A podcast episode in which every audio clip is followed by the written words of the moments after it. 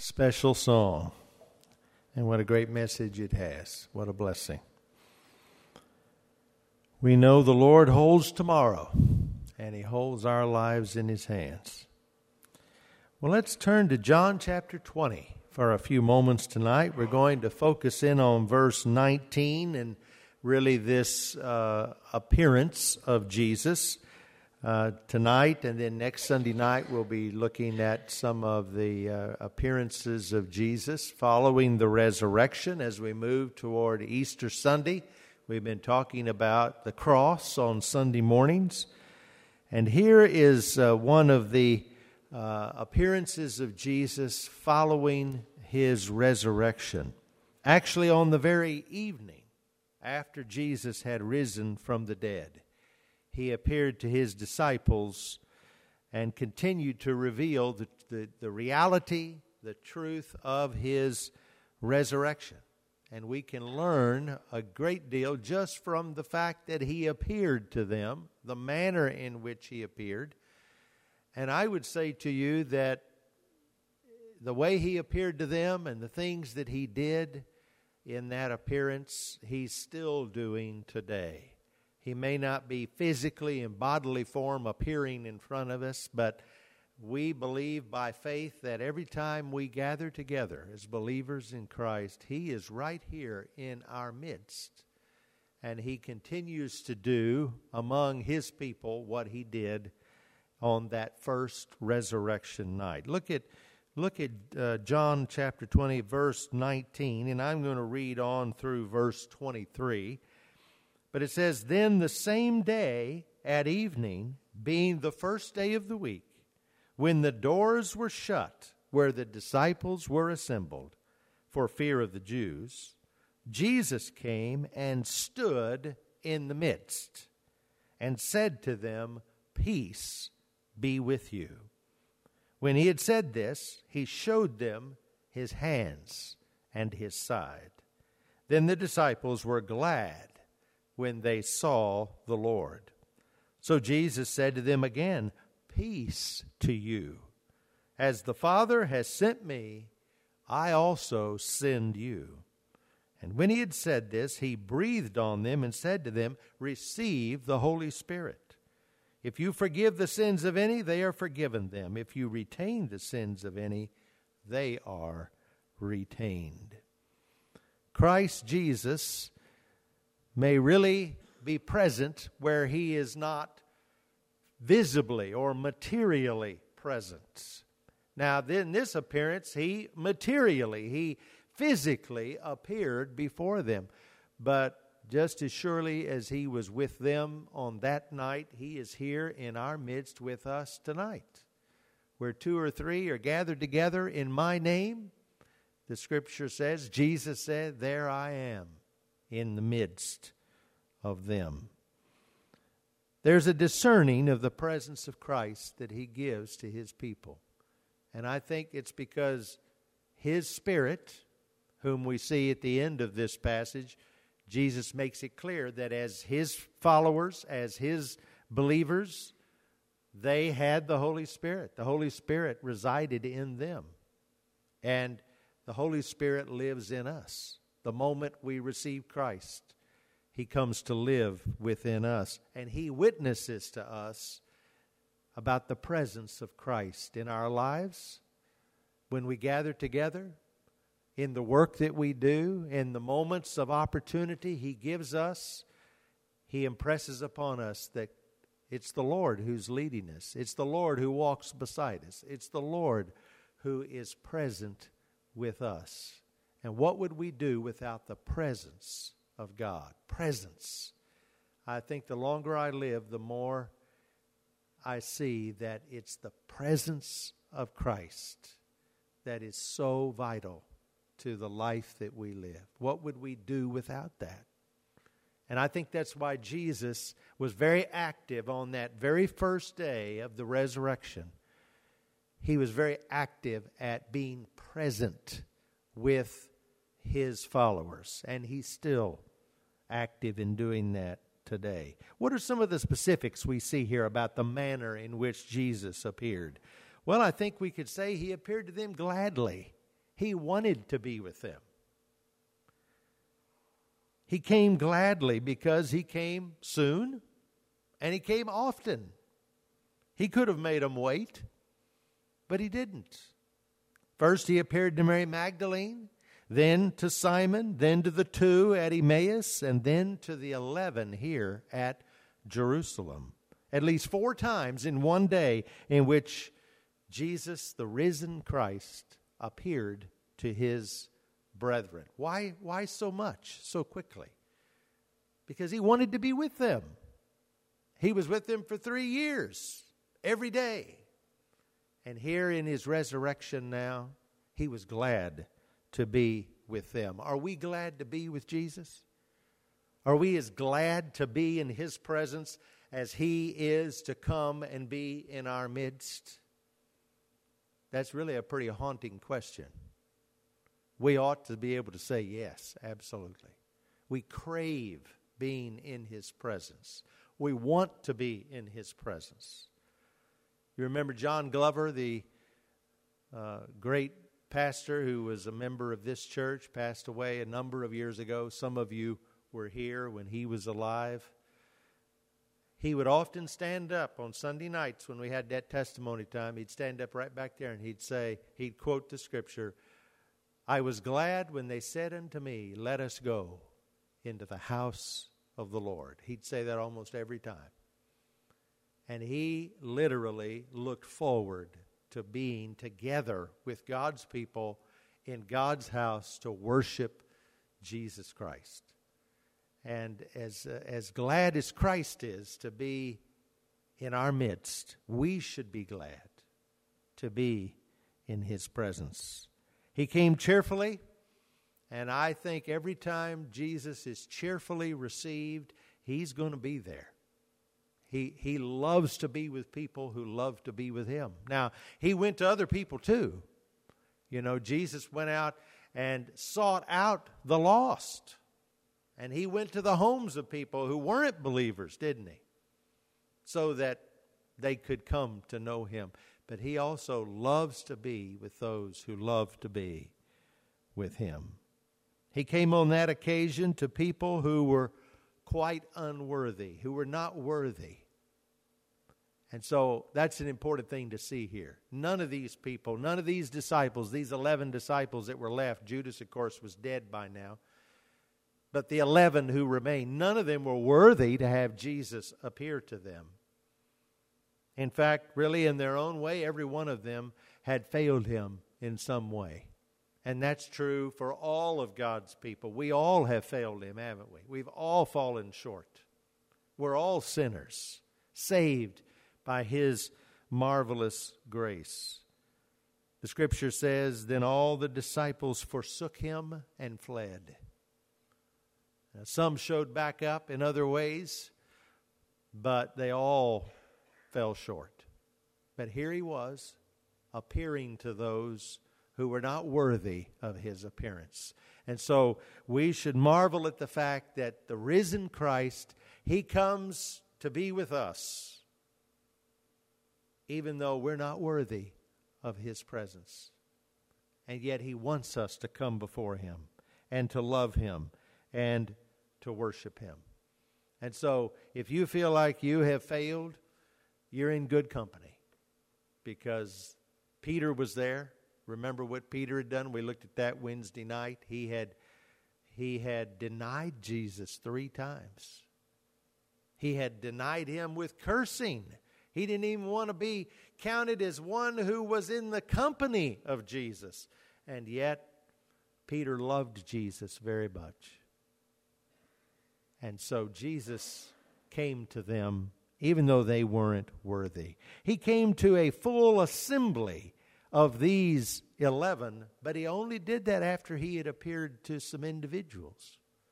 He appeared to individuals before he appeared to the eleven together, to one, and then to another, and then to two, and then he appeared to the eleven. And so we need to remember that Jesus, uh, he walks with us side by side individually too. The risen Christ, he appeared to individuals, Just like the Jesus before the cross and the resurrection, he had time for specific people, didn't he?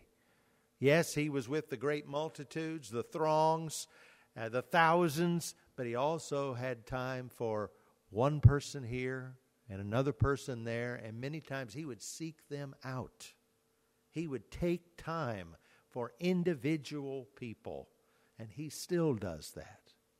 There's not anybody that is outside of his concern or his care. And so in your life, no matter how many other people Jesus has to take care of, he will take care of you.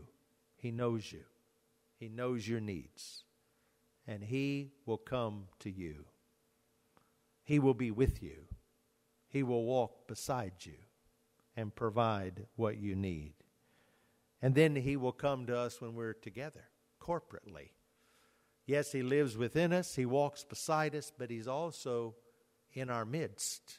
When we come together as a body of believers to worship him and to honor him. These disciples came together quietly, secluded from the world, shut in as much as they could in this moment. Now, it wasn't for the greatest reason in the world. Notice what it says, for fear of the Jews. They were they were still afraid. Yes, the news of uh, uh, Jesus had risen from the dead, but Jesus wasn't visibly in front of them at the, at the moment they gathered together. And they knew the Jews, the Jewish leaders, had conspired for Jesus to be crucified. And so there was still that fear that was upon them of what would happen to them, who were also numbered with Jesus, who were known to be his disciples. They had come together in that place. The doors were shut, and Jesus came to them when they came together.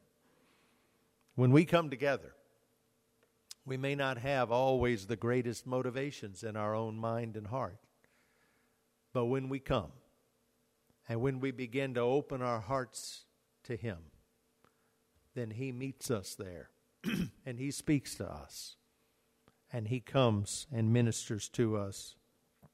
He is always faithful, and we need to be faithful to him. I'm sure in that room, the uppermost subject was about Jesus, though, wasn't it? You can be sure, excuse me, you can be sure what were they talking about that night? Well, the news that Jesus had risen, and some had seen him. Others had not yet seen him, but that's what they were talking about. He was the center of their attention. He was uppermost in their minds. And when we come together, who ought to be uppermost in our mind? Who ought to be the center of our thoughts and our attention and our worship? It's always Jesus. Always Jesus. In fact, the Scripture tells us that the work of the Holy Spirit, you know the Holy Spirit is at work in a place when Jesus is being glorified. When Jesus is being lifted up. Because the Scripture says the Holy Spirit does not speak of himself, but he lifts up Jesus. And so in that place, when those disciples got together, it was Jesus who was at the center of their thoughts and their, their discussion and all that they were doing. And maybe even prayers were being offered. And then Jesus came. Now, you might say, well, it was easy for them to do that, but now it's so much more difficult. It's two thousand years later, and we've got all of the problems in our society, and the difficulties keep us. Well, they had difficulties then, didn't they? The doors were shut. The disciples were afraid. But Jesus still managed to overcome all of those obstacles. The, the doors being shut didn't keep Jesus out of that place or out of that room. Instead, Jesus was able to appear to them. It says there in verse nineteen, when the doors were shut where the disciples were assembled for fear of the Jews, Jesus came and stood in the midst. I have the sense it was a very sudden thing that he just came and he appeared to them. Uh, Some think, well, maybe he just opened the door and came in.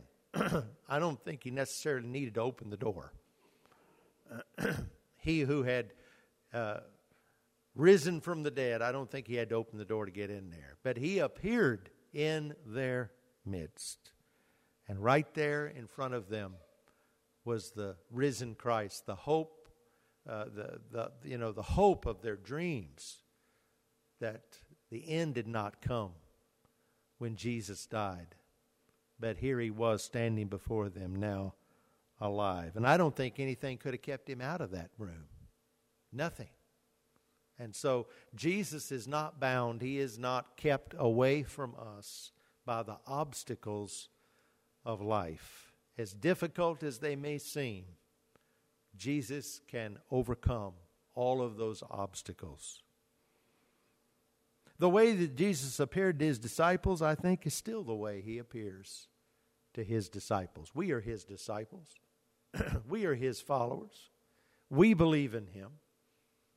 And he's still working in the way that he did on that night. What did he do when he appeared to them? It says very plainly, he came and stood in the midst. He suddenly was there. He didn't just flash across the room and then disappear. He came and he stood in the midst of them, in the midst of them. Because he is the one who should be in the midst of his people. And he was standing, the place of authority. Now, teachers many times, Jewish teachers, they would sit and everybody would gather around them. But here it says he stood in the midst of them, having overcome sin and death and hell. The Lord of Lords stood in their midst. And when Jesus comes, when we gather together to worship, he is still right here in our midst. And he's, he is here to speak to us, and that's what he did to them. That's the second thing that you notice about what he did. He stood in the midst, and then he spoke to them. He spoke to them. He still speaks to us. When we gather together and Jesus is here in our midst, he speaks to us. He speaks to us through the music that we sang, through prayers that are offered, through testimonies, and most especially, he speaks to us through his word. And that's what he did in the midst of those disciples. He spoke to them. His word came forth from the living word, from the risen Christ. And what he said to them was, peace be with you. And Jesus is always saying to any assembled group, there is peace that can be found in me. It's only in Jesus that peace. He's the only one who can give peace. And so when we put our trust and our faith in him, he gives us peace that passes all understanding. It doesn't mean an absence of trouble or difficulty. It doesn't mean everything is now easy in this world. But there is a peace that surrounds us and overshadows us and controls us. The Bible calls it the peace that passes all understanding, that will guard your heart and your mind. And here in that upper room that night, these disciples experienced the peace that only Jesus can give. And he's still giving that peace to his disciples every time we gather together, every time we call upon his name, and we are in his presence. He gives us peace. He cannot help but do that because he is the Prince of Peace. And he provides peace as he speaks to us. And we find his word continuing to go forth. He said, peace be with you. And when he had said this, he showed them his hands and his side. Jesus showed himself. He revealed himself to these disciples. So he didn't just flash in and flash out. He, he showed them his hands and his side. He showed who he was. And Jesus is always showing us who he is when he is in our midst. He reveals himself to us. And now we see him clearly on the pages of the Bible that he inspired to be written, leaving for us his own word, so that every time the people of God gather together, he reveals himself to us perfectly through the written word of God, through the witness of the Holy Spirit in each of our lives, taking the written word, applying it to us. And so he shows to us himself, just as he did to those disciples on that night. And really, in so doing, he was opening up Scripture, because Jesus was the one who was going to give the Scripture. Every word he said was Scripture, wasn't it? And so when Jesus spoke, it was the authority of the Word of God himself speaking. And it would become written word as he would inspire it later to be recorded. And so you see in verse twenty-one, so Jesus said to them again, peace to you. As the Father sent me, so send I you. And so here he was commissioning them. He was sending them. He was telling them, you have a work to do. And whenever the Lord appears in our midst, whenever he comes into the midst of his people and speaks to our hearts, yes, he's saying peace. Yes, he's encouraging us. Yes, he's he's comforting us. But he's also saying there's a work for you to do. As the Father sent me, so send I you. One writer has said, Jesus Christ's presence never teaches a man to despise Scripture and to look to inner light or personal revelation. Instead, it always focuses you on Jesus and on his written word. The Lord's presence among his followers that day followed that pattern, and it continues to follow that pattern today. And it changed them. They were a frightened bunch, terrorized when he appeared in their midst. And imagine the confidence, the encouragement they had. They weren't perfect after this, but they were changed because of his presence. Thomas wasn't there. That's a whole nother story. That's another message. But the ones that were there that day and saw that, they were gloriously touched and changed. The presence of Jesus changes lives. They had been afraid, terrified of what was to come, but the resurrection changed everything. His presence turned their terror into joy. These disciples would never be the same again. And of course, Jesus set them on the road to service, and most of them gave their lives in service to Jesus. And some of them, we know we know their story, or we know their story from church tradition and the way they gave their lives. But they spent their lives in service to Christ. And so I hope you see that the coming of Jesus to appear to these disciples, what a wonderful and glorious moment that was. But it says a lot about the kind of Savior, the kind of Lord Jesus is, that he chose so quickly and so often to appear to his disciples.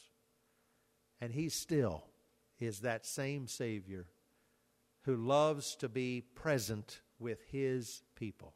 He loves us to worship him, to honor him, to serve him, to share him with others.